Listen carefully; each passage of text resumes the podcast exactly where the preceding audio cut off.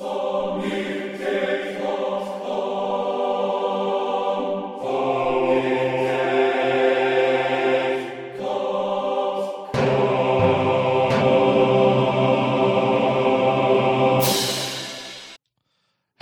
everybody, and welcome to Sonic Talk number 315, recording today live on Wednesday, the 29th of May, 2013.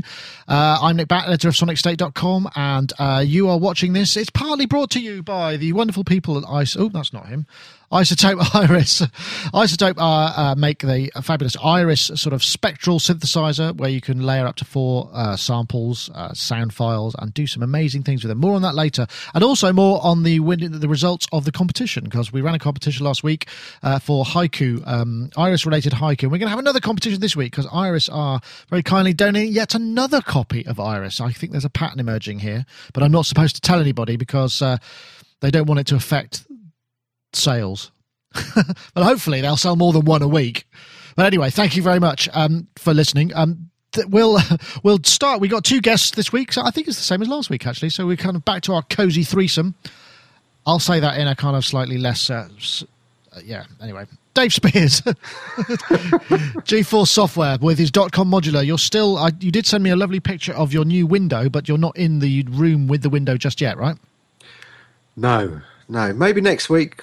Chris and I um, moved the Wurlitzer piano, which has also got a built-in speaker and amp in it, and the the lunchtime today. And we're both kind of hurting. My shoulders a bit sore. What? So just the, the EP 200A? No, no, no, no, no, I was going to say. is- this is like What's the, the, matter with uh, you, man? This is the teacher edition. You know. The one with the, Oh, yes, the one with the huge banner. Yeah, yeah, I got you. yeah. yeah. So yeah, I've got that, and I've got 800 dB in there at the minute. But I'm still waiting for the skirting to be done and a door to be put on. Actually, so yes, hopefully that will be uh, end of this week, and I might even be in next week. Whoa, cool. Well, um, GForce Software, of course, makes a fine software instruments, including rack extensions, uh, all sorts of other things too. So do just check them out, and some really smart videos on um, analog synthesizers coming out there as well, including um, a little bit on the dot com. I think one, one or two. Uh, yeah, yeah. Actually, that's interesting because what is it? I did put a post up the other day saying, "What is it about YouTube and this OCD nonsense about changing everything every five minutes?" God, I went to upload a video the other day and it's like we're now changing the design completely, and you've only got a couple of days to do that. Blah blah blah. Oh So- yeah, this is the new YouTube One channel, which is uh, yeah we've I did I did that actually. I, I've created a new YouTube um, thing which has got loads of mini Sonic State logos on it for the time being, but apparently it's supposed to increase subscribers by So up we- to ten percent. and we have to do like a video saying what our channel's about. I've, I've just got this. No, ri- no. That what you do, you can create a short trailer that will only show, that'll be edited highlights that will only show to people who are not subscribed to your channel. Ah, okay. I just thought I was going to have to sit there and go, "This is a YouTube about synthesizers." Just send, just upload that. That'll be fine. anyway, back to uh, back back to me, uh, and uh, yes, you can see we've got the, uh, the the blinking lights in the background. Not as pretty. We're not using the the, the, the ones that were pretty at the top. They're the Chauvet Par uh, 64 LEDs, which have a fade, which are much more pretty. And these ones are the cheap ones we bought from Thomann that just kind of switch on and off.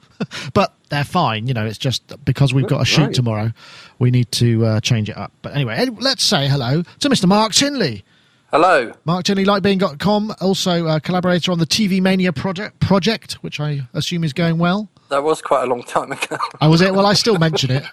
It wasn't that long. It was only a few ago. I mean, weeks. the, the release wasn't a long time ago, but the, uh, Oh, the yes, I know. collaboration, you know, the day in, day out kind of like, what are we going to do today? Let's write another song, blah, blah, blah. That was, yeah. Yeah, okay, all right, fair enough. But anyway, yeah, tvmaniamusic.com or dot. Oh, yeah, gosh. actually, uh, given that it's just been released, actually, no, you're absolutely Good right. Good to plug it, yeah. We're yeah. just so way ahead of the curve, it feels like yesterday already. I know. So, Excellent. Mark, Mark I see um, you're slightly different uh, quality of image there. I've think got an we- HD camera. Ah, but it, I think it is. I, I must say it's not as contrasty, but I think I'm going to suggest that you try the uh, um, the what's it the UVC dash. Control, I'm going to write it in here so it's easy to see. Try this UVC dash CTRL dash GUI. If you search for that, it's a little OSX control panel Uh, in fact, if I now switch on the um, this, it might actually help. Uh, if you Oh yeah. There we go. It will. Um, what it does is it uh, allows you control over the contrast of the auto features. So, like for instance, I've got it set up on this camera so that when I do this, it doesn't affect the contrast or the color balance or anything or the autofocus and stuff. So, if you were to cover up your your yeah, and then whip it away quickly, it would probably adjust. Take a moment to adjust. It does a little bit. I can see it. You can see the. But take my word for it. it's great, man. But the, the exciting thing about what you've done, Mark, is actually more to the point. You kind of created a um, a, what's it called? A Mac, a, a, a ProBook ProBook Mac. So just It really is a ProBook as well, except it's not a Mac. Well, it is a Mac. Well, it's running a Mac. Um, so this is I a, was a Hackintosh essentially, right? Wrestling with problems with my MacBook Pro, and I thought I'm going to have to rebuild this machine. And then I was thinking, should I put Mountain Lion on it? And I thought, no, I don't want to do that. And then uh, I kind of thought, and then I said, I thought, well, maybe I should buy a new MacBook Pro. And then I thought, well, what if I just find out what people are running OS X on PC wise? So I thought it might be an interesting res- little research project just to see you know, if it's possible to do it. So I went onto um, all the forums and I found this guy called Tony Mac. Is that run- this um, guy, Tony Mac yeah. X86? Yeah, that guy. So I found him and I looked in the laptop section and uh, and it said most recommended laptop is an HP ProBook 4530S. So I went, okay, I'll look for one of those on eBay and I paid 200 quid, which is $300 roughly. And then, I mean, one of the problems that I have is that I still need to run Snow Leopard because I have things in PowerPC, so I need Rosetta. So if I put Mountain Lion on my laptop, I suddenly lose access to all those things. So I thought, well, it, uh, when I looked through all the information, it said it's very easy to set up. Uh, you can run Snow Leopard or Lion or Mountain Lion on it. So I thought it would be an interesting experiment to try and do that. So um, so that's what I've done, and here I am. I'm in Mountain Lion at the moment, but I've also got a partition with Snow Leopard in it, and Ah. it took Snow Leopard did take quite a long time to set up. It took one hour. Good lord. Well, that's not. Isn't, Format drive, install it, update it to 10.6.8, get the whole thing working, apart from Bluetooth and the internal microphone. And then I thought, and having succeeded with Snow Leopard, I thought I should probably try Mountain Lion just for the hell of it. I mean, I didn't. I preferred was. I wanted to run Snow Leopard on a laptop, not Mountain Lion, but now I've got both because I set Mountain Lion up, and that took about thirty minutes. it's just unbelievable.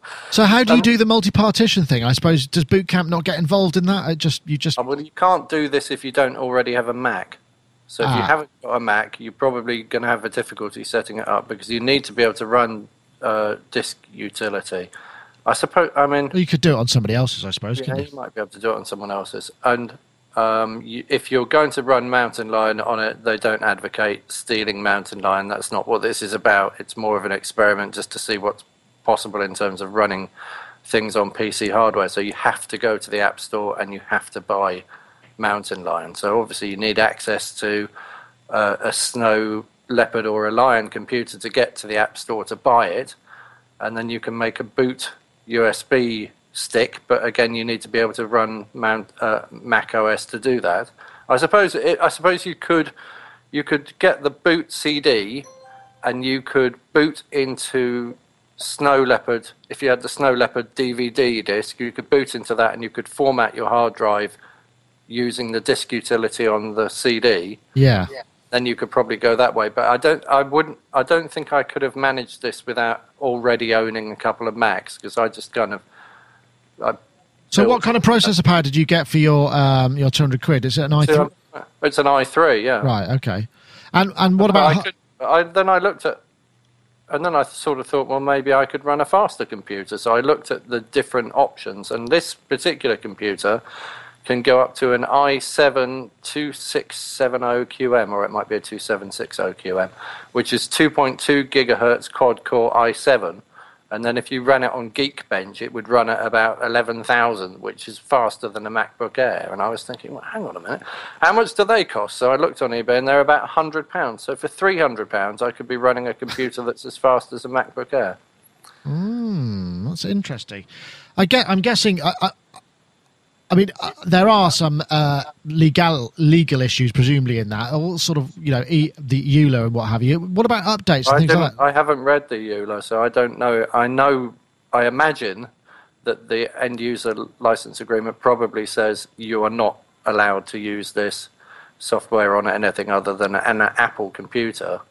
Um, but I haven't read that anywhere, and wouldn't. e- It's such a long agreement, isn't it? I don't know Yeah. what it says really, but Well, I, I think that, yeah. I- um, I, I'm pretty I'm sure ignorance is a pretty good, s- pretty good defense case. I mean, I'm not doing it because I want to um, uh, do Apple out of any revenue. I, I've already got an Apple computer which I bought and paid for. So, I've in fact, I've got five Apple computers which I bought and paid for. I'm just really interested in whether or not it's possible and what's, uh, you know, I want to try recording music on it and just see if it holds up because it would be interesting to. I mean, ha- there are there are a couple of issues, and one issue is uh, I'm running VMware on it to run my PC, and my PC runs Fruity Loops and it runs um, SoundForge. right. When I run Fruity Loops, if I try and run the ASIO driver, it goes absolutely mental and crashes the whole machine. And I guess that's because the ASIO, because VMware talks to the hardware directly, so it's ex- it's expecting to see an Apple hardware at the end of its driver, isn't it? And then if I'm running ASIO within my PC and it's trying to find an Apple hardware and uh, and I'm trying to get my latency right down to like two or three milliseconds, just won't do it. It won't even do long latency though. Right. So the So- sa- sound, so the sound drivers are a bit of an issue. That that, but that's kind of Uh, not. It doesn't seem to be in Logic. In Logic Pro, it's not. Sound driver seems to work fine, and I, I can play the keys and and I can play the computer keyboard and get like no latency at all, really, or not that I can notice. And or I can plug a USB keyboard straight into it and just play on that, and it just feels like, you know, almost as fast as any synth, I suppose. So it's probably down in the 32 millis, 32. What's it rate? I don't know what the numbers are. Well, that's cool though. So I mean, it but it's I mean because it always used to be you know when I looked at it into the past it was so obscure and information. So this uh, Tony Mac x86.com is the place to have a look at that kind of stuff. I know. I Um, think the trick is to go and look and see who's supporting it because there's a whole team of them on there playing around with this, and they've. I did do a Dell Mini before. I experimented with that because I thought it would be nice to have a very small computer running OS X, and and that was just disastrous. I mean, it just would it, you know, it sort of works, but sometimes it comes on and the sound's not on, and other times it comes on and and it won't connect to Wi-Fi and uh, and you know trying to find the right information. To there's a lot. There's tons to of it work. here, isn't there? There's, he's got you know it's a mine of it. Yeah, well, these guys seem to be collaborating on writing an installer specifically designed to put the kernel extensions for this specific computer together.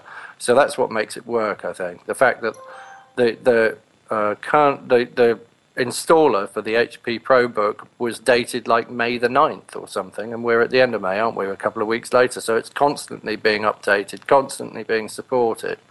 Um, when I first set it up, I got a very slow benchmark on Geekbench, and I thought, I'm sure this is slower than my MacBook now. So I um, went on the forum and said, This is my result. And they said, Oh, try this. And they just emailed me a different kernel extension, and I put that in a folder and um, and another thing that went in the extras folder, and suddenly, bam, it was really fast. So oh, that's interesting.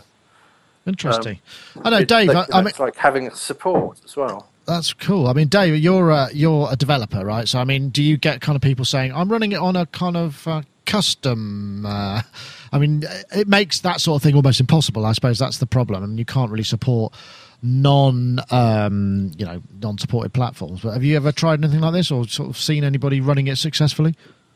Uh, a couple of times, yeah. And in fact, it's interesting what Mark's saying because literally, uh, John is talking about getting a couple of you know automated build machines. We looked at the Mac Minis uh, purely so you know he can kind of continue working on his main Mac.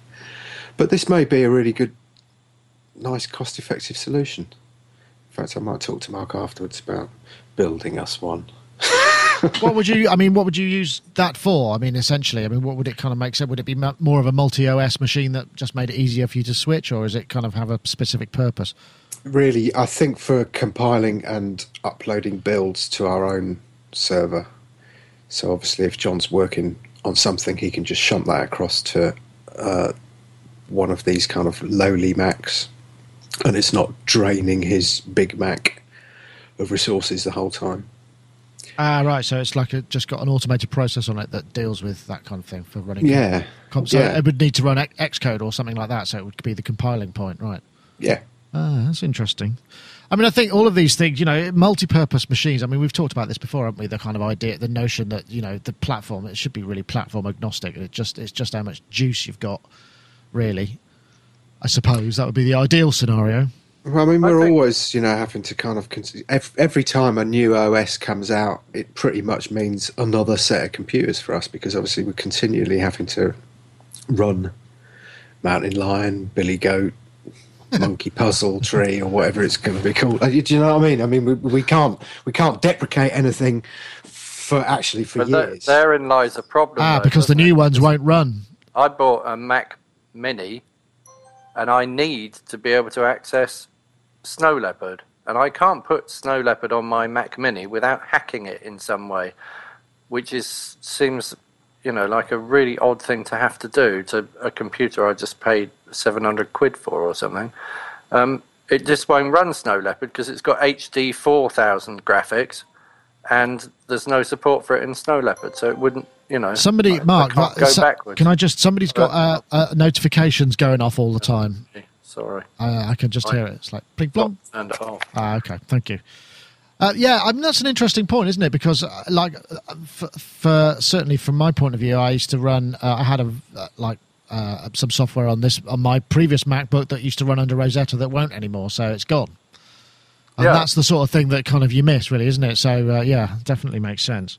I mean, I can't not have that. And and then the other thing is, what I've done on this machine is I've put Logic 9 on the Mountain Lion partition, and on the Snow Leopard partition, I installed Logic 7, and then dragged across a version of Logic 6, which means that if I've got something from a really old Logic project which I need to uh, load up, I no longer need to go and find my G4 Mac to load it. I can load it in that side of the partition, save it somewhere, and then just flip over into the other side of the operating, you know, into the other partition to the other operating system, and then, you know, I have to load it and save it in six before it will load in nine. Ah, yeah. that makes any It's sense. just a drag, isn't it?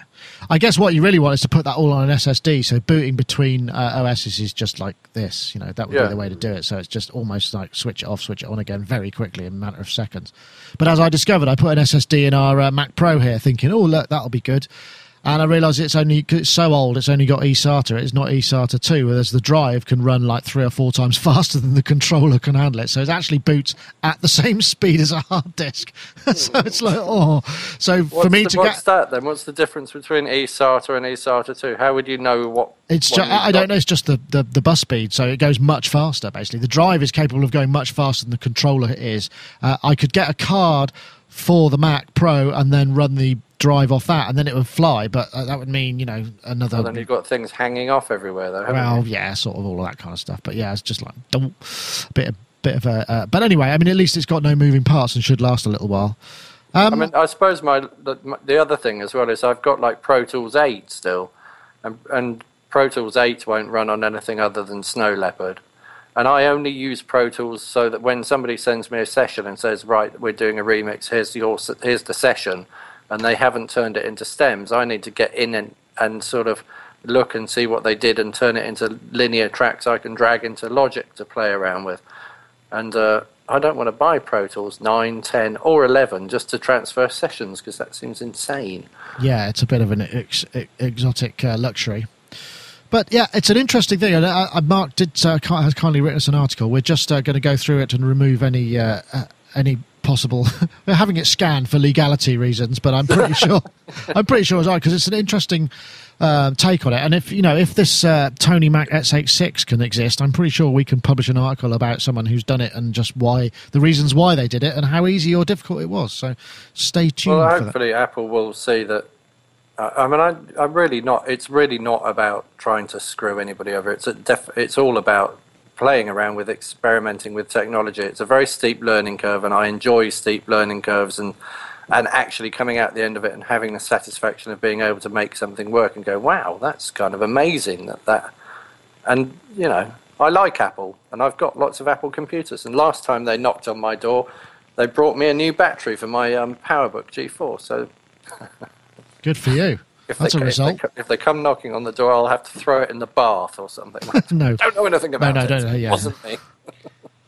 Um, right. Well, I think what we should do is we'll now um, have a message from our sponsor. Of course, uh, as we know, iZotope are sponsoring the show, and we do have news of the winner of the competition, and also news of another competition, which I will uh, say after these words from our sponsor. So, if I press this button, we should have an ad coming along fairly t- fairly soon. Might take a little while to get going because the video sometimes seems to. Uh, I press it again. Ah, here we go. This is iZotope, natural intuitive selection and audio visibility. You can manipulate your audio visually. You can do all sorts of things, draw and select individual events with iZotope Iris, lasso tool, shape shifting, apply synthesis controls to your selections uh, and layers, shape and morph new textures. You can sculpt sound and enjoy warm, lush filters, delays, reverbs, choruses, distortions for each layer. There's an awful lot of stuff you could do, even to the basic sound, after you've uh, in, turn them into the way that you want them to and, and manipulate them. There's lots of sound libraries as well. We've got the sounds of wood, glass, food, toys, voice, altered and prepared objects, as well as crazy modular synthesizers, the Iris expansion packs, well worth looking at. You can download a free demo of iZotope Iris and sort of explore this visual synthesis world. It really is a kind of unique experience. Free 10 day demo, izotopeiris.com. If I push this fader up here, yes, isotopes izotope.com forward slash iris. Check it out. It's definitely worth a check. And also last week um, we did have a competition which was uh, brilliantly um, conceived by uh, kim at iZotope herself said i know let's get them to write a haiku poem on the subject of iris. And i tell you what i, got, I mean we, we must have had 70 entries it's, let's go bonkers and uh, some of them were, were great some of them weren't so great some of them rather um, were, were trying to uh, pull on the same things as like i'm skint i need a copy can i have it in haiku form which I, it's not going to work twice i just have to say so the winner this week is called gj ophid Oh, if I can pronounce this. Why does the winner have to have a difficult to pronounce name? DJ Ophidian Official. And he posted this four days ago, and this is his haiku. What is this I see? A shape, an inspiring form. I need to hear it. And that was a favourite of both myself and Kim. So uh, that's why it wins. So I will contact that person and uh, they will give me some details and I can um, get them credited with the stuff and they can download the copy and enjoy it. And last week uh, we were talking about um, some 80s bands and uh, there were some great 80s sort of uh, imaginary 80s tribute band names coming into the chat room, one of which was a Sock of Flea Girls, which I thought made me think that has to be an Iris competition. It's got nothing to do with Iris itself. Apart from the fact that you know the 80s was obviously full of uh, new synthesizers and, and, and interesting technology, so that's basically as tenuous a link as there is. So this week, uh, in the comments below, I'd like you to leave uh, an imaginary 80s tribute band, and the funniest, most amusing, whatever one w- or that we pick will win a copy of Iris. So yeah, just to give you an idea, s- for instance, a sock of flea girls. And there was also another one last week, which I can't say, but was based on Wet, Wet, Wet, which was extremely amusing. But uh, I can't say it because it, it would mean that we'd actually end up with um, uh, yeah, Should- there- a parental we should- We should have a bonus prize, a bonus prize for anybody that actually records a whole song in the style of. Well, yeah, no, that's that's asking a lot. I can't really commit to that because basically we haven't got anything to give. but Iris uh, uh, iZotope two. So once again, uh, We could, give imaginary them a, we could give them a 15 minute slot on the show, couldn't we? maybe Come and they could come and explain how they um, deconstructed the, the the style of that band and came up with something that sounded like it. Yes, uh, Mark. You're, what you're doing is creating a whole world of judging and uh, stuff that might. that I'm not sure I've got time for at the moment. Maybe at, at the end or at a milestone we could do something like that. That's a good idea, though. But maybe not for next week. I thought I was creating an interesting segue into the next topic. You Damn. are, but I was trying to finish the competition. I want to make sure that people understand. So, imaginary 80s tribute band name in the comments below, either on YouTube or in the uh, comments for the Sonic State, uh, where this is posted on Sonic State. But thank you, Mark. You're indeed right. The next, um, the next topic is the uh, deconstructing classic tracks. Now, I think I've got a video for this. Let me see if I can play that. Yeah, here we go. This is by Point Blank. it's just, it's part of their electronic music course. Um, it's based in London. It's a London school. They've done some really good videos recently, actually. And this Hi, is uh, I'm Ski Oakenfull. Ski Oakenfull. I'll let him talk. Composer and keyboard player, and I've worked with bands and artists like Incognito, The Bays, and Joey Negro. And you're watching electronic music composition. So the idea is uh, what they're going to do is they deconstruct a track, sort of show you how it's put together, and kind of uh, di- dissect the arrangement and the chords. I'm not going to play it all because um, I'll get into trouble, and I don't want the YouTube police on my ca- on my case. So the um, but it got me thinking about you know the, this whole concept of deconstruction. You know the the, the mining the um, the mining of the uh, uh, the multi tracks and what have you is a really really good way of learning how to put things together. And I've noticed that certainly uh, Propellerheads have done it to a great extent, really well. When they did their um, what was that month of May, wasn't it? Music Production May, where they just basically had people on every day, and it was just like a festival of Propellerheads. And there was a really really DJ Lucky Date did some really really good stuff, and it was just fascinating. I just wonder whether or not um, you know you find that a, a good way to learn yourselves, and what you'd perhaps what you'd actually like to get your hands on as a multi-track, or more of a. I'm thinking more of a kind of session, so you can see what the, how they did something, rather than just you know you really like Stevie Wonder, Dave. Yes. The Stevie Wonder one, the Superstition one that I got of Stevie Wonder's is amazing. It's like eight tracks of clavy. I kind of wonder at what point the engineer went, we've probably got enough clavy now. Um, but no, I love, I do love, I've got a, quite an extensive collection. It's a bit of a kind of uh, trade that goes on amongst me and a few musos, or musos and me. And they are really fascinating. I think actually more fascinating because of the mastering that's involved and the mix engineering. You know, when you really start to Yeah, dissect these things in, in their very kind of raw state, they're pretty rough. And it's how they how that has turned into this incredibly kind of glossy, cohesive project. I'm more intrigued by. There's a guy. In fact, it's quite appropriate in that um, there's a guy I'm working with at the minute uh, who is just amazing at deconstructing old classic tracks. No multi tracks involved.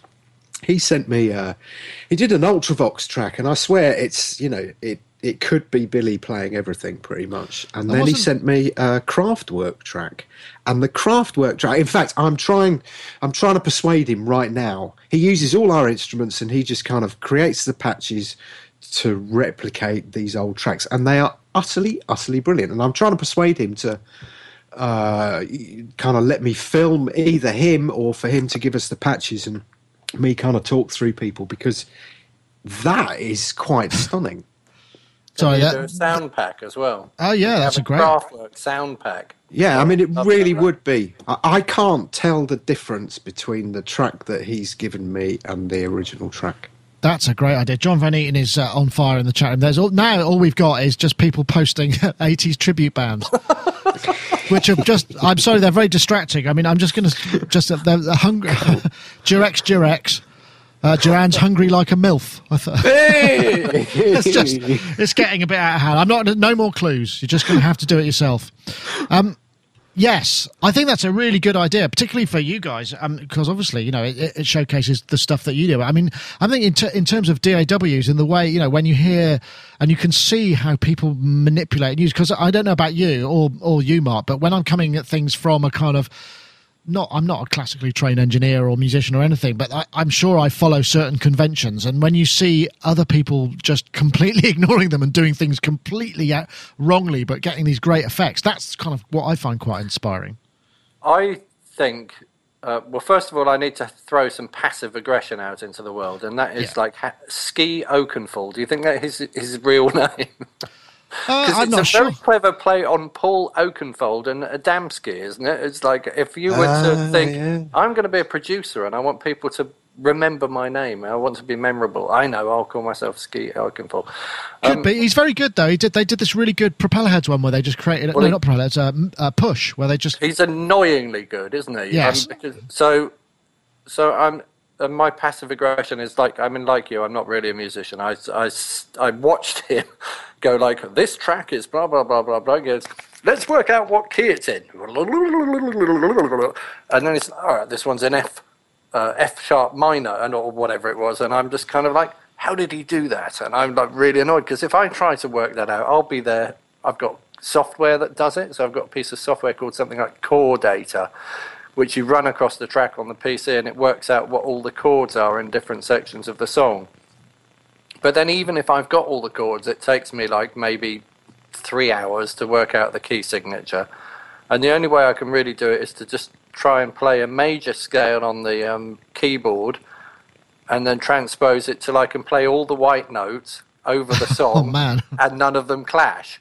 So that can take quite a long time because Wow. I don't know. While I can sort of hear it, I c- sort of can't. So and then I and then I don't really know if it's in major or minor. So I always anything I work out always works out to be in a major key eventually, and I always just not- transpose the keyboard till I can play all white notes over it. And then Ah, I see. Then I go, okay, it's in might sort of C major, but it might be A minor, really. Yeah, yeah, I got you. I, I must admit, whenever we used to get those kind of uh, mixes in um, at the studio when I was doing a lot of remixes, and some of them had like too many chords.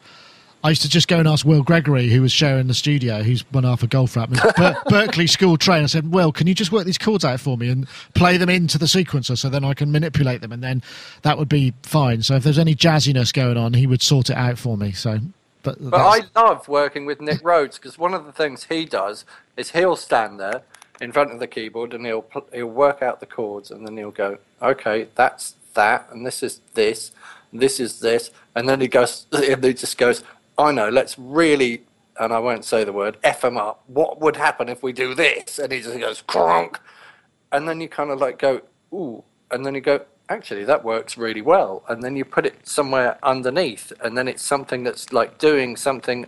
A, a, counter. like right. we're so used to hearing things in thirds and fifths and sevenths, and we're so used to hearing like pure melodic resonances happening underneath music. If suddenly something's not doing a pure melodic resonance and it's pulling or pushing in a really weird way, you listen to the track and then you go, "What happened there?" And you put it on and you listen to it again, and then you go, "What is that?" And then you sort of spend a lot of time listening to something over and over again. And I think it's I think it's a hidden essence of pop that people don't kind of notice is that lots of pop music's written by people who aren't musicians.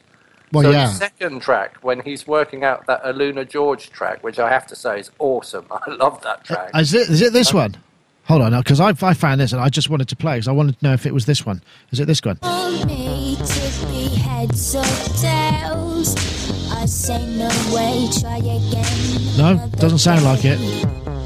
I should be uh. happy. I better stop there because it's going to get me into trouble. Oh, well, that's annoying. was- There's It something was, else. Uh, I've got it on here because I I um, I can't play you the video. It's this one.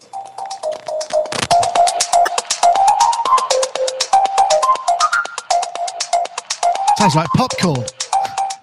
Yeah, it's I'm just sort looking for a couple of but it's these. Like, it's like it's the second song he deconst or the second video on that page you sent a link for that he deconstructs, and it's kind of like it. it it's like all the good things about 80s acid house, but without the 303, and, uh, and it's bouncy and happy, and it reminded me of Big Fun a little bit, and Ah, I it's just look at really cute and cool. It's like That's this one. So the one I looked Luna at was George, it's ah right. I was I, uh, uh, de- So it's so did white the- noise by disclosure featuring a Luna George. Right, exactly okay. yes, yes. Gotcha. So he did the thing over that where he went, let's work out what key this is in, and he went, and he went, this is in F, something major or minor or whatever it was, and then he said, um, right, so let's work out the chords, and then he said, so this is, Oh yeah. Okay. and then he was going, so this is a sus fourth chord, and then he said, oh, but they left that note out. And I thought, well, they didn't know it was a sus fourth, and they probably didn't leave that note out. They probably found something they liked and played it, and then they went somewhere else. And he said, and then they played a such and such, and this was a this, and they left this out. He's got so a great he little. they're sh- leaving notes out of the Ah, chords. he's got a great little shot here. I don't know if you see it's his physical keyboard with a kind of MIDI one above it with all the notes on it that shows which ones he's playing. That's a really neat educational tool. I'm going to have to steal that. That's where my passive aggression came from. 'Cause you He's just a really, thought- really good player. ah, well, yeah, well, you know, he's a keyboard player, but I suppose that's going to work. That, that. So But- I mean, so I suppose my point being that that you know he's deconstructing it and he's trying to make it musical when perhaps it wasn't, because he's also talking about you know this something or another's got thirds and fifths in it, and then it goes up a third, and it must go up on a pitch bend wheel, and he's trying to make you know trying to assign musicality to something which was probably written by people who weren't musicians, and the reason why that song is so cool is because it leaves a whole load of musical rules out. Oh my god! Sorry, I'm really distracted because there's just they're going crazy in the chat room. There's some really brilliant ones. Fat Benatar, Bon Jehovah, but the best one so far it was. Uh, uh, sorry, this is uh, Paula Abdomen, which actually reminds me a little bit because I was watching. I, I was making the show notes last night, and um, there was uh, Paul, Paula. uh, No, J Lo was on Britain's Got Talent, which the rest of the family were watching, and she came on and she just basically let everything hang out on only post watershed. It was really kind of a bit like, whoa, I don't need to see that. Okay, it's all right. I get it. You've got a really big ass. Okay, that's fine. I can see almost all of it. Anyway, I think I think the cleverest one I've seen fly past in the chat room so far is Ben without cat, because it's a double whammy. Because Curiosity Killed the Cat singer was also called Ben. That's so true. If you, uh, Yeah, So uh, that's a kind of a double. we can't 80s prejudge. whammy. We've just got to hold off. I know, Dave. Oh, the, so? okay, do, do people send you? Do you, do you find that you know if you get sent a session? Because that's always the tricky thing. When you send a session to somebody, you tend to tidy it up, color code it, kind of make all the tracks obvious and what have you. Do you think that kind of breaks down some of the nifty processing that you that you would normally see, or do you get a chance to look at that sort of? So if someone sends you a song, for instance, Uh, actually, do you want to hear something? This is quite. This is a big sordid secret of mine, a strange secret of mine. Um, I worked for a producer for a, quite a, a, a while, and we made, or he made, but I worked out all the chord structures and whatnot because he was a producer and not a musician. We made gay high energy tracks of classic hits right? Which was really fascinating because all the women wanted to sound like Matey Boy from Bronski Beat, like high pitched, Yeah. and all the guys wanted to sound like KD Lang.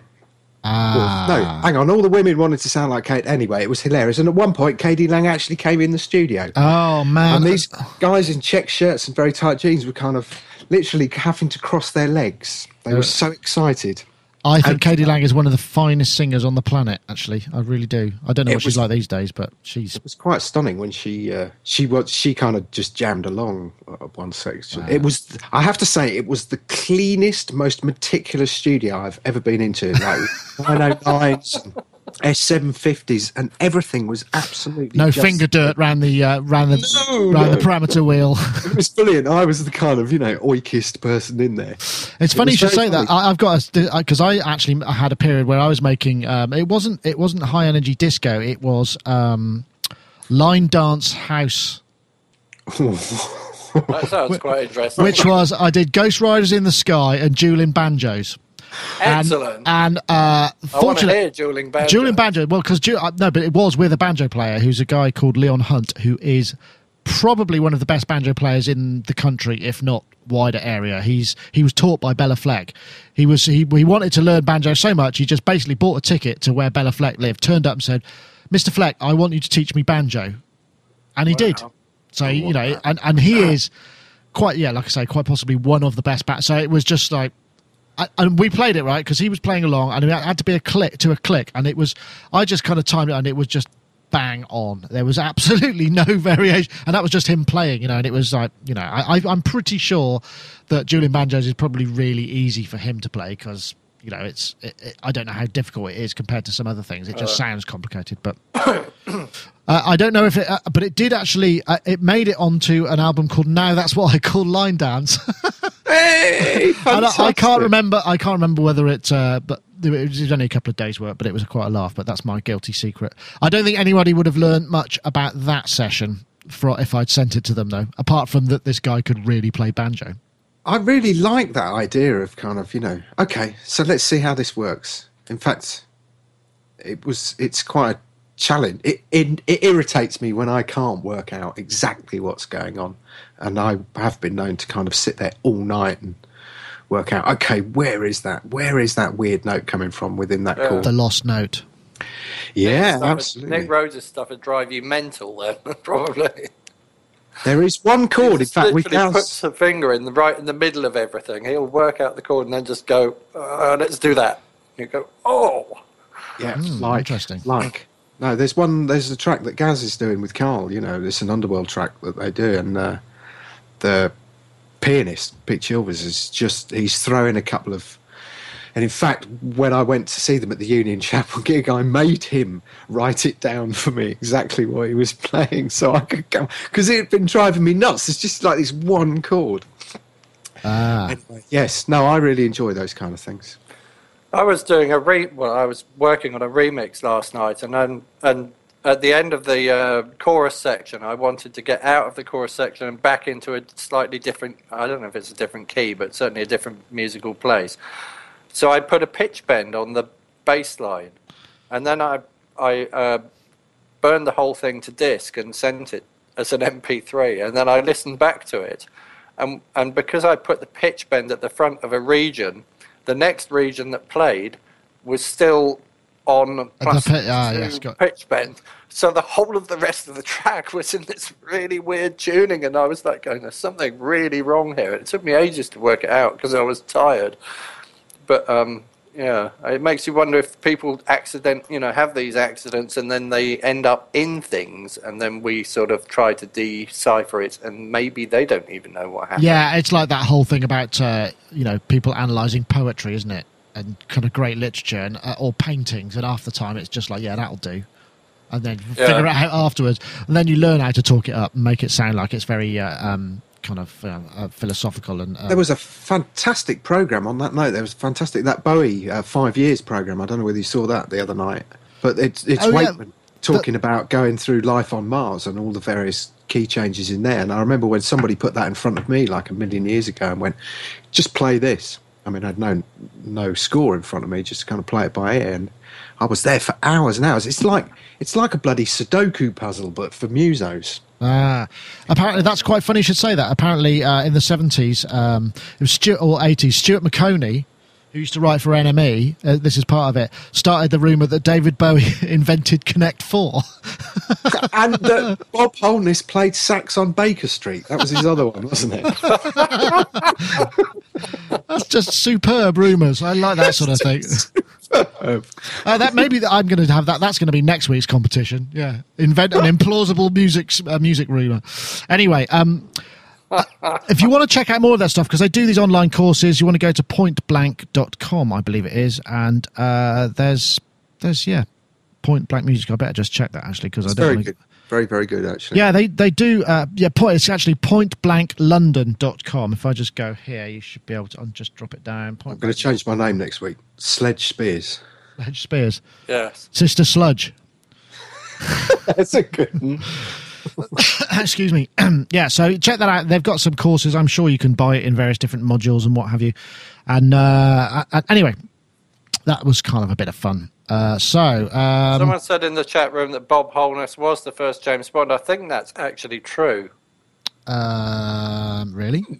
I don't think that's true. I think Oh, I don't know. I think it is because there was that weird British film that was made of James Bond before the sort of real blockbuster series started, and there was a there were a couple that were made with very unlikely actors. David I'm Niven. gonna have to. uh, David Niven might. Yeah, that's, uh, George that's Lazenby. Imagine not being the James. Bond that actually cut you. I was the bloke in Ja- who was I was the pilot James Bond. I didn't make it into the full series. Anyway, uh, let's get on to some more. Ah, yes, this is reference tracks. It's again another great uh, um, source, uh, which was from Reddit. If I bring this up, I can pop it in there. Uh, this is uh, frequently asked uh, mix engineers. What are your favourite reference mixes? And this was quite interesting because obviously um, uh, I completely misunderstood because I didn't pay any attention to what I'd actually sent out previously. And I thought Mark, that one I played by Aluna George, was yours, just as a guess because I thought oh, that's quite a good track and a good video. But um, that's an interesting point. So you know when you get someone, you need to listen because we've talked about monitors and we've talked about what you use, Mark. But you know to to to get familiar with a system or a room or whatever or a PA, what is it? I mean, I know most most people are used to play um, simply red or something equally Ew. as equally as uh, you know f- for testing PAs. So Dave, what do you use? Oh, blimey. I've got like, yeah, I've probably got four or five that I go to. Uh, jellyfish, spilt milk, actually. That's one, definitely. um, Talk Talk After the Flood, definitely. And Alright. Meshell Ndegeocello, a track called The Way, which has just got this incredibly punchy bottom end. So all of those, uh, generally. It's good. Probably is. Yeah, it's probably good to have a selection because not many tracks have everything, do they? I suppose. I find it really good, particularly when auditioning things like D2A converters or speakers and stuff like that. You know, we'll go back through a bit of Stevie Wonder and then also cross reference it with something kind of modern but sort of Oh yes, that's the other one, isn't it? front-played. The other one is um, oh god, what's his name? Steely Dan, Firefly, Ev- Donald Fagen. No, no, no, no. Everyone goes for uh, Gaucho or something, don't they? Go- Ruby. go- Yeah, The Ruby, Donald- I think I'd go for Little Feat actually because that was all engineered by George Massenburg, wasn't it? And that some of those records sound absolutely amazing. That's really if you if you're not familiar with Little Feat, check them out. Things like Down Below the Borderline. Uh, those that they were the they were the sort of people who started off that kind of whole Southern shuffle sort of vibe. The six eight. I think they might have been prior. Or did Bernard Purdie play on some of those tracks? I'm not sure. He may have done. Oh. But anyway, um, that's where that, some of that stuff sounds really beautiful. And the drum, there's a track, there's a drum solo in, I think it might be down below the borderline. Uh, I forget now. It's a long time since I listened to it, which just sounds gorgeous. And, and yeah, George Massenburg either, um, um, I think he did engineer those. I'm trying to think who the spilt milk guy was. Ah, it's going to drive me nuts now. Oh, But honestly, well, It'll come well, to you. It'll come to you. Uh, what about you then, Mark? What's what do you tend to kind of listen to uh, when you kind of just want to check out a room or a, a, a PA or any of the, the above? Um, what do I kind of listen to? Uh, I because I make electronic music and because I mix in a computer, I tend to listen to things which have been mixed in computers. So one of my favourite tracks is Felix da Housecat. Ah. Because that track is so extreme. The sounds in it are so extreme because it's all been done. I think it was done in Cubase, and I don't think it went through even went through a desk. So, so all Which one was it called? We all want to be Prince. What do you remember? What the track was? Uh, I was just trying to play a little section of it. it goes dun dun dun dun dun. Okay, I can't type that into YouTube, that. unfortunately. Um, Never mind. I'll just play one randomly I and see can't what that remember sounds what like. the name of the track is. I've got it in my iTunes. I could probably look in Jamie. iTunes. Oh, I don't. I'm going to show you a few things about I don't want to hear the ad. I just want to. You carry on, Um, But Mark. then other things. Uh, I love Rain Tree Crow because there's something about the way that that's produced, which is um, Don't know if it's that, is it? That doesn't sound very No. extreme. Okay. A rain tree Crow, yes. That- uh, uh, it's again, the ju- first thing Felix da Housecat did, which is Oh, I don't know uh, which- it's yeah. called. It's like Harlot, I think it's called.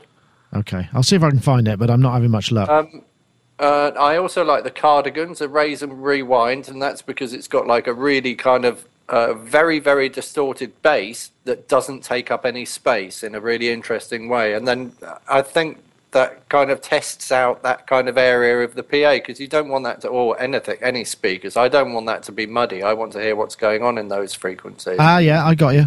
And then I love Hella Good because that's really Yes. produced. And if you put that on, that gives you a good sense That's again. That's mixed by uh, Spike Stent. That's mixed by um, Mark Spike Stent. I think um, that Is no it? doubt stuff. Uh, yeah. Well, if anything's been mixed by Spike Stent, I probably like it. Um, yes, I think that's a, th- those are all And good choices. Madonna's music is also good because it's electronic. It's been mixed in a computer. It's it's highlighting the areas of sound which I want to kind of reference and check, and where I'd that, like my that, that was to Mark be as Spike well. Stent too. and he makes yeah he he works on SSL or used to work on an SSL because we did there was a Goldfrapp album I did where we worked with Spike Stent and I actually went up to the to Olympic when it was still there and and was involved in the sessions just helping them get the stuff out of the computer and going oh yeah that's the bit you know this needs to come out. And he would ask me I was sort of programming assistant on it uh, for for a couple of days while they set it all up, and that uh, yeah, that he'd just done um, music at that point or or one before, I think. Yeah, And then, of course, and then my biggest problem is if I set up a system listening to those things and then I play the guitar, the guitar gets m- kind of, you know, I like a nice 70s guitar sound. It just ends up bleeding into everything and sounding absolutely awful. So I'll then contrast that by listening to things probably, I mean, my guess is that most of the things I like have been mixed by Ken Scott. So lots of the Bowie things that he missed. Oh, yeah. mixed. I might, uh, I love all the Young Dudes by Mott the Hoople. I might put that on really loud. Um, and I might listen to some Siouxsie and the Banshees as well, particularly Happy House or Spellbound, because those things, the very- the yeah, there's lo- are, and there's also lots of really of there's lots of really complex mid in those with all the sort of uh, chorus and the flangers and the multi-layered guitars, aren't there? It's, it's quite detailed. Well, I like the snare sound. Right. So if I'm hearing the snare sound and I've the, and the snare sounds right to me on a set of speakers, then I know that I can go into that area if I'm trying to get my drums to sound good. I want them to be in that kind of area. So. Ah, got you, got you, got you. Um, and there are tracks that I know really well because I've listened to. I mean, I've probably listened to those tracks for, or some of those tracks for like thirty years or whatever. So I sort of know what they're going to sound like. Uh, what am I trying to do? Oh, I'm. Uh, I I, also, I also have some. Uh, there's a fabulous website um, which has reference piano tracks, which is a piano player with a set of really high end, and I think they're Earthworks mics, like put on it, and they've been recorded at like 192 24 bit, and they're absolutely pure and kind of perfect. And if you put them on and you listen to that, and it sounds like a piano in a room, then you're halfway there. I think. uh, yeah, that's an interesting idea because it's a full range instrument as well. Yeah, I guess yeah, that's that's a good idea. And really for dynamics as well, for like and hearing what's kind of going on when the dynamics are going on. I think it's important. Yeah, absolutely, definitely. I think. I I mean, I tend to go for well. I- I'm not that uh, I'm really operating in that world anymore, but I did have a think about it. I did. I sort of did most of the premix work for a track called White Horse for Goldfrapp, and they pushed the sort of essentially they pushed the faders up and kind of did what they did, but they used my drum submix and the uh, as the kind of core of it. So I know that really well because I had to program it in great detail. So I listened to that for the for because it's such a familiar sound because I must have heard it about a million times. Uh, KD Lang, anything off the Ingenue al- album, which I've said a, million times, it's just a, such an amazingly recorded record. If you can hear that level of detail, then it definitely helps. Uh, and uh, there was a track that I did, which I was trying to find, it was by a band called Sunner, uh, called Burning Holes, and it's an analog mix, which is just loads of synths and stuff. And I really, uh, I, ju- I only found it again this afternoon because I was wondering what happened to it, and I, I definitely, because that that had a, a very familiar sound. It had loads of bottom end, and I know there was too much on it, so I could kind of gauge it from that. But yeah, I think it's important to have some kind of reference stuff, though, isn't it? For sure. Definitely. Yeah, absolutely. Yeah. Uh, right. Um, another bonkers controller. Yeah. Or we could do the what's the time? It's five o'clock. We could do the new Daft Punk album because obviously, you know, this is this is everywhere, and it, we we sort of ignored it a little bit, and it was only because I was talking to Rich uh, about it because obviously Rich Hilton is a regular guest on the show, and he uh, plays with Nile Rodgers, and Nile Rodgers obviously played guitar on uh, Get Lucky, which is the um, kind of first single, which is everywhere, and it's just it's the fastest selling record of the year. It's outsold everything. It's had the most streams on Spotify. This is uh, Random Access Memories right here. And this is the two robots, and they've done a brilliant job because basically no one will ever know who they are anymore because they've just covered their faces up with these helmets. So it could be anybody showing up because presumably they don't have to talk either. They could just show up and kind of shake hands like like a kind of Mickey Mouse at Disneyland where they're, where they're not allowed to talk. So you never know who it is. It could be anybody. It's like Stig, isn't it, from Top Gear? Yeah, it's, it's that kind of thing because they're wearing sort of uh, very disco. Let's see if I, there are some pictures. I did actually find. Yeah, there's a bit of a there's a teaser which I can probably play a little bit of. Which uh, if I go here, oh lordy, I don't know what that is. That doesn't sound right, does it? Something's playing, Yeah, it but I don't know what it is. Help! That's it. That's the middle. What's that? Where's that coming from? Is that this? God, I don't know what that is. Oh, it might be that. Yeah, that's what it is. So yeah, this is the the video that they did, which was the kind of uh, just them like they got the first wax cut. They've just waxed a hottie they're checking it out on the state of the art, and then it starts and they put the record on and they're all roboty and everything, which is it's just a great bit of marketing. But the other thing that's quite interesting about this, and this is something that Rich was talking about as well, you know, is the idea that it's been this organically produced disco record um, which I, I'm sure can't be the case because I'm pretty sure most of the most of the people will have just done their overdubs and they put it together in a computer and tried to make it sound organic. But it, it still it's a brilliant piece of marketing. I know, Dave. There was I noticed there was some discussion with you about what your thoughts were of the of the new album. What do, what do you make of it? Uh, it's going to be a short topic. I'm com- completely indifferent to it. I have to say, uh, what I need to do, I, I'm destined to do some serious decorating over the weekend. So maybe I should just kind of play it a few times while I'm decorating. But I know we had the brief conversation with Val Muso, Rob, and I don't know. I like this idea that they've gone for session musos and big expensive studio bits of gear and all the rest of it but you know half of it it's uh, what i find quite entertaining is how the press have really jumped on that Yeah. how that has become the kind of focus of everything and how you know and i think i don't know i just you know it really has kind of it, opinions just totally polarized isn't it Well, like It's- any good pop release should, I suppose. I mean, it, it's yeah, and I like that. And it's that idea that I think in a lot of ways, you know, Daft Punk were kind of always seen as the kind of hip underground people, and this clearly isn't that. But I mean, they are. You know, there's a lot of mastery gone on. But it, I don't know. It just kind of maybe it's just because it's not what I'm into, but at, at this moment in time. But it, it's it's kind of left me cold. It's funny, isn't it? Yeah, it has caused. I, I'm. A, I mean, I like the sounds and everything. I mean, I, in the, the that's the only single I've really sort of listened to. I mean, there's some quite interesting uh, collaborative videos. The I think we vocoder clavy stuff is beautiful. What would And they have- what- what- anything with Nile on is just al- always got a groove. Yeah, what would they have used that vocoder? Because it's such a unique, specific sound, right? Oh, the main vocoder that runs through the thing is the Sennheiser, the same one that Herbie Hancock used on Sunlight and Feet Don't Fail Me Now. Ah. Which again is a kind of yeah, it's really nice to hear that because it's very distinctive, but it just you, you know what my missus thinks of vocoders. Yeah, she won't have it But on. In the, she won't have it on in the album. it also reminded me of a time when I was totally obsessed with that Herbie Hancock Sunlight album, and in particular, Feets Don't Fail Me Now. You know, I thought it was you and all those kind of things.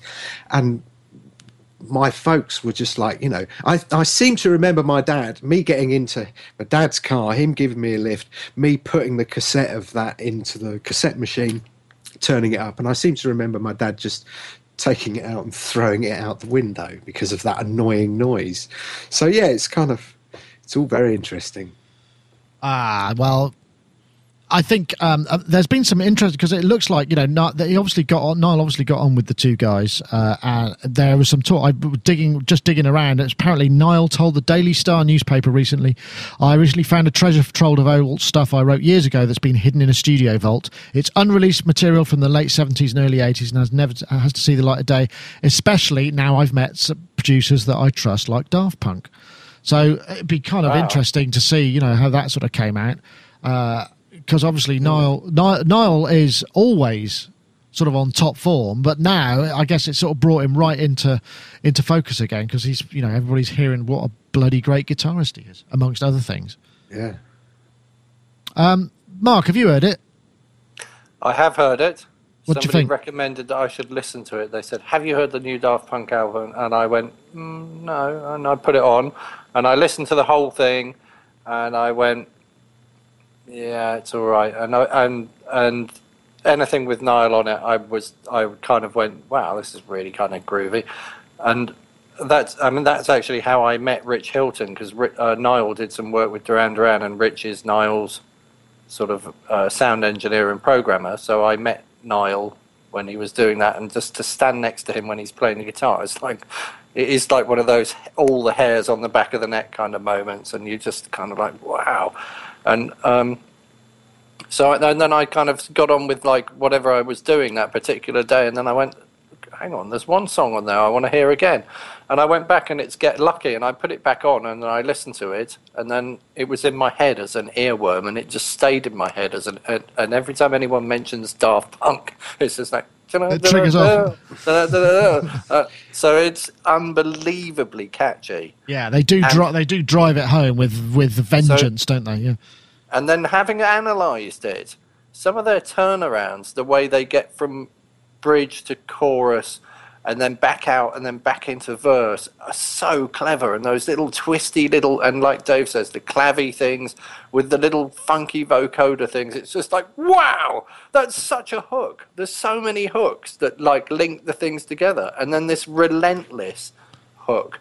And then I think, and I think uh, the fact that they haven't overly tuned the vocals and it sounds like human beings singing it's like this is the new sound this is I, i'm really convinced that we're sick of vocoders now and that's got to stop and we're all going to go back in the direction of having human beings singing slightly out of tune and stacking vocals and getting that kind of like oh there's lots of people here it's a party sound. vibe going Yeah, you know you maybe you're right. rather than oh there's lots of robots here it's a bit clinical and kind of like you know Well, it's quite ironic that they dress as robots. Then, if that's the case, it's quite. Uh, maybe that it's. well, the- maybe. I know what it is. They're, they're bit, well, they are French, aren't they? And they do, you know. I mean, let's let's be honest. Uh, It's a, a French national trait is the enjoyment of those kind of uh, philosophical conundrums, shall we say? Well, the, the other thing it reminds me of is when I went to the south of France with Duran Duran in 2001 to start the album with the five original members.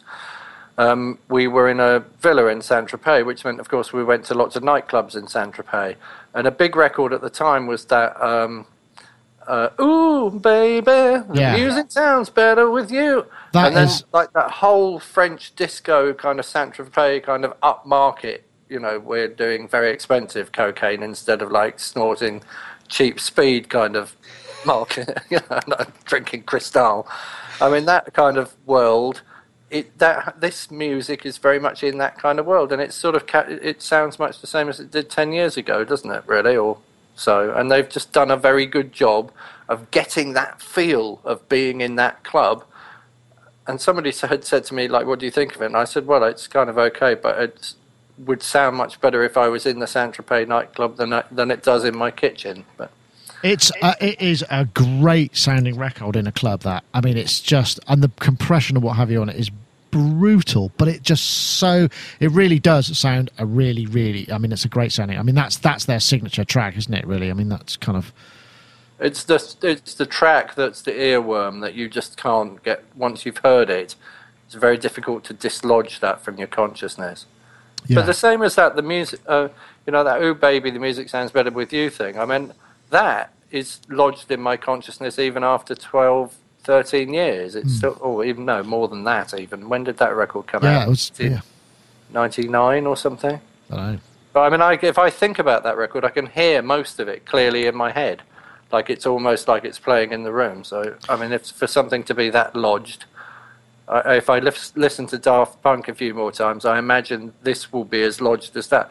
I've got their, uh, you know, their first album, which I listened to a lot, but I can't recall really any particular track from that. So maybe they've um, they've just done something a bit more clever, perhaps.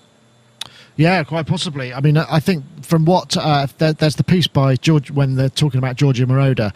There's a because they have an interview with Nile Rodgers, an interview with uh, Giorgio for uh, Moroder, and he's talking about them saying how finicky and precise they are. So I'm sure there, there's a whole lot of stuff gone into that. I tell you what, I really, really like on that track, and it's almost a hook in itself. It's the hi hat part.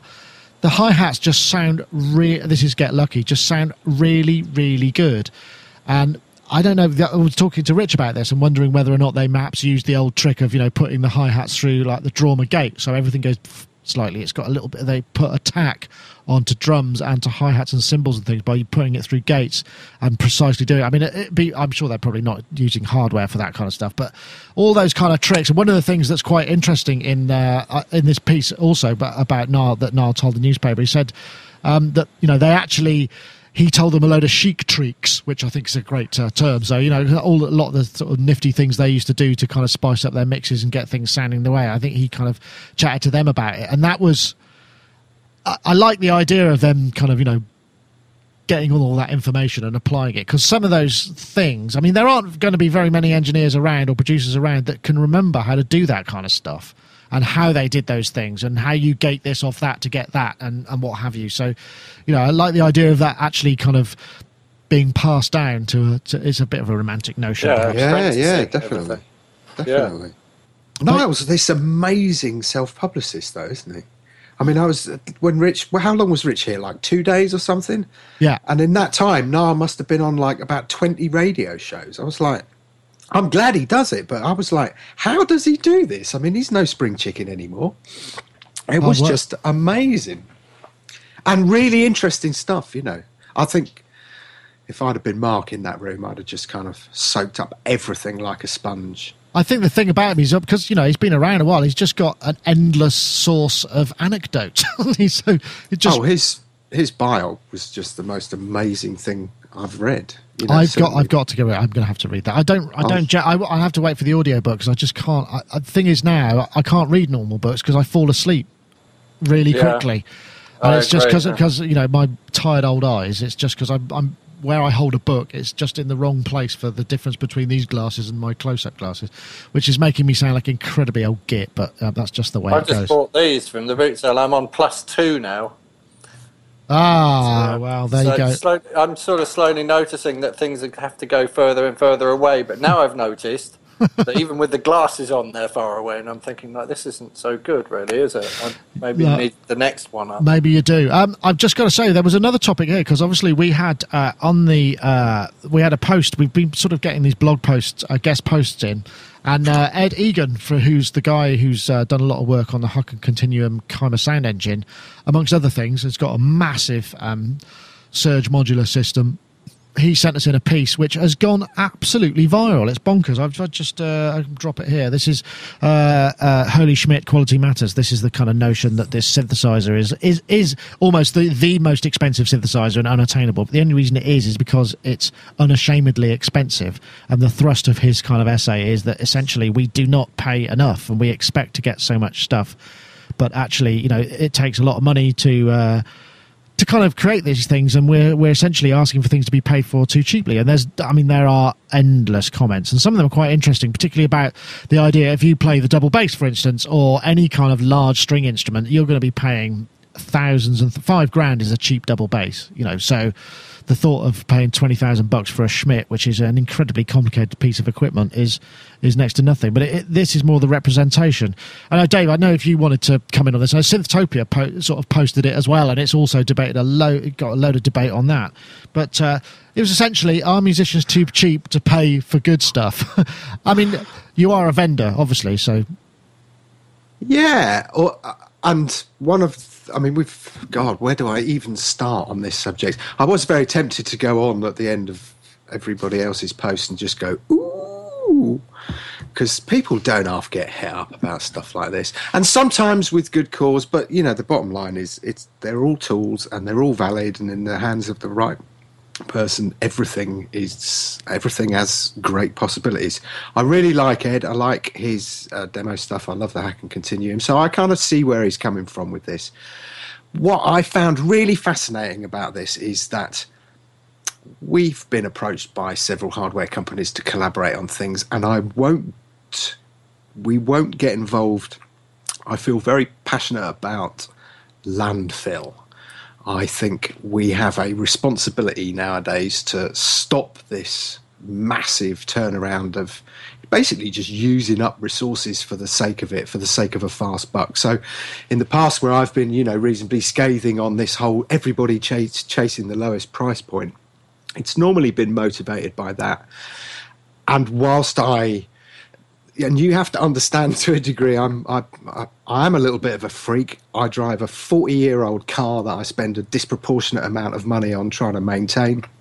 We have mountains of old gear that we also spend a disproportionate amount of money on trying to maintain. So for me, the idea of kind of preserving this old gear is is it I, it's just so embedded in my psyche. You know, my wife upcycles old furniture, so it's very much a part of our lives. So I hate to see this kind of waste for the sake of it.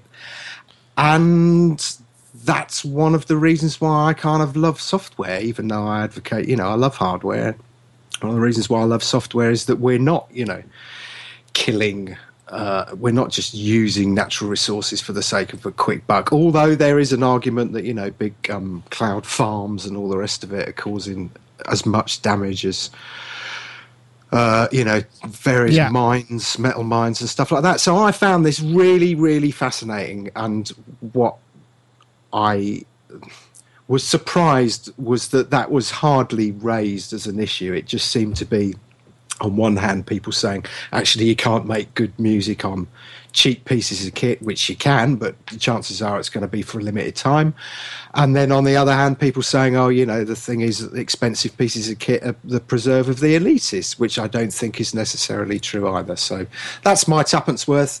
And I'm glad we got to that point because that was quite important to me to say that. Good. Well, I'm glad you got that off your chest, and I, th- I I'm tend to agree really because um, everybody gets really excited about these kind of fast, cheap uh, stuff, which you know the mass market is by nature driven by these kind of things. But it does, yes, the packaging and all of those things, and the and the shipping, it just sort of starts to get a little bit. Uh, uh, just yeah, just generates waste and resources, and that is problematic.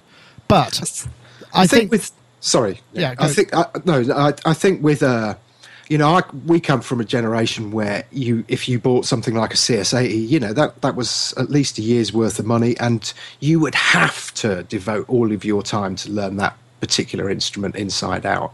And that's the same for all of this. You know, the reason we got the modular is that we really want to explore that whole thing. So it's not a kind of flippant instrument. Whereas I think now with everything being cheap, cheap, cheap, cheap, cheap people there is a term we have here in that you know a lot of cases we talked about this with gem and stuff people become kind of preset junkies no one really explores and i think in some cases when you make that serious investment in a piece of gear you really feel obliged to explore it to the absolute limit and that's creative Yeah, uh, that, that I think that is a fair point, and that was kind of the thrust of his argument as well. But he was getting quite a lot of flack and a lot of support, so it's a very uh, polarized argument. But it's an interesting one. I know what it's it's. fantastic that people get so animated Yeah, about yeah, brilliant, absolutely brilliant. And obviously more page use for us, which is also great. But you know, I'm glad that we were able to give it a voice. So I don't know, Mark, what do you kind of make of it? Um, I think that certain instruments become like almost beautiful pieces of pieces of art or furniture or something. So I think um, I think really the fact that the LEDs change colour is possibly the most important thing. um, no, sorry, I'm being really flippant. No, I think it's what I think. I mean, if I had the money to buy things like that, and I wanted to kind of create that beautiful studio environment, you know, like when you walk into a professional studio and it's all like light wood and the desks laid out in front of you and the speakers are up in the and you're just kind of in there and you sort of feel like wow i've just walked into the lap of luxury. Well, I mean, it makes you it- feel that's- focused, that's doesn't what- it? it well it makes me feel like hey i'm a musician and i've got a record deal and i'm making a le- uh, you know i'm making a record and and my label are paying for all this. Of course they're not you are but um but you sort of feel it's it's it has a in the psyche, it has a place in the psyche for getting you into the frame of mind for writing in that way. So I think if you have, I mean, in Dave's world, Dave's psyche is that he's surrounded by beautiful old instruments, which, in a sense, uh, the the aesthetic of that is going to put him in a certain place. If I was to suddenly say, you know what, I'm going to start making software synths, and I was to do it in my uh, back garden shed, and and I was sitting out there with a load of spiders and stuff, I don't think my software synths would have the same quality as uh, someone who's sitting in a, a room full of real old synths. There's an essence of that kind of relationship that's going to end up in the software. So when I buy a piece of software from Dave, it's going to have something of that vibe about it. So in terms of like this hardware synth, there's there's a sort of a quality and a and a a kind of a, a, whole feel to that end of the market that's going to put you in a certain frame of mind when you're using it. And I think that's what it's where its true value lies, that it's going to take you. It's a, the relationship between man and machine, isn't it? If I buy something for thirty nine bucks from from Walmart and it's got a MIDI socket on it, and I start trying to write music on that, the the frame of mind I'm in is not going to be the same as the frame of mind I'm in if I if I'm playing something which is beautifully textured and like, like made of wonderful wood. Yeah, I think that's a, a good point. I think there is something to be said also, though, that sometimes these flagship instruments, which try to achieve so much, are are not always finished. And you end up with something Yeah, well- investing, and you end up with something. You know, it's like the, I'm thinking of the Jomox uh, Sunsyn, you know, which is a, on paper amazing, but you know, I don't know what happened to the OS. I remember reviewing it, and it wasn't working properly then. And uh, and and I noticed, I noticed, few, yeah, Well, that's Waldorf what I was Wave. say, There are other, Wave. there are. I mean, my friend Pat, who's a who's he's the same age as my dad actually, so he's eighty years old. So and he used to work in Argents as a keyboard salesman maybe thirty years ago, and then he retired and he just got into buying and selling synths from his flat in Chelsea. And actually, I think he knows your your lot, Dave. I think he sold synths to some of to Karl or or someone from that camp certainly. I mean, they used to go and see him, and he just like knew all the people who were in kind of synth bands and used to buy and sell stuff. But he, I mean, he was a, a pensioner living in a, a little kind of a two-up flat in uh, Chelsea in a in a coun- council estate, and he invested his bu- basically his entire life savings in a Waldorf Wave, and had this. You'd walk into his flat, and he'd got like kind of you walk in, you got the like the bathroom and the kitchen on the left, and then he had a living room which was sort of also the bedroom. So it was a tiny little flat, and then right in the middle of the flat would be like this huge Waldorf Wave thing that he'd spent seven or eight grand on, and I'd be mm-hmm. thinking like, my God, you know, it just seemed like a crazy thing to do. But to him, it was like the holy grail, and it was like, you know, it was the, the he used to buy and sell guitars as well. I suppose this is where I get that analogy from. That like he'd have like Gibson ES, whatever they're called, you know, the really old jazz guitars from the 1940s hanging on the wall, and it's kind of in the same vein, isn't it? When something's made beautifully out of really nice kind of wood, it becomes, you know, like an art piece, I suppose. You Yeah. know, I, I'd like to see like an end-to-end life of synthesizers or electronic instruments. You know, like you have in cars. Yeah. And then it transpires that you know something like a Prius isn't actually as uh, environmentally friendly as you thought it was because it's made of all sorts of weird composite plastics, which you know there's been an awful lot of weird, strange manufacturing processes in. And it turns out you know Wrangler Jeep because it's made of wrought iron seems to be the, the you know has the most efficient end-to-end life. I'd love to see a similar kind of thing in uh, electronic instruments. Be really fascinating. I would would- imagine the, uh, well, the plastic mo- ones would modular to- would work. the plastic ones would have to be made out of recyclable plastic, then, wouldn't they? I mean, most of these cheap, hard plastics aren't recyclable. They can't be melted. I suppose the know- tricky part is, is that yeah, once they warm up and you start kind of weighing on, them, they start sort of melting like uh, like cheap shopping bags. they disintegrate. There's only a certain amount of life. You can only play them for so long before they start to degrade, and you end up with just sort of pile of Well, I mean, you see, all joking aside, I mean, I was looking K2000s on eBay the other day, and I sort of thought, oh, hang on a minute, that might be useful to have.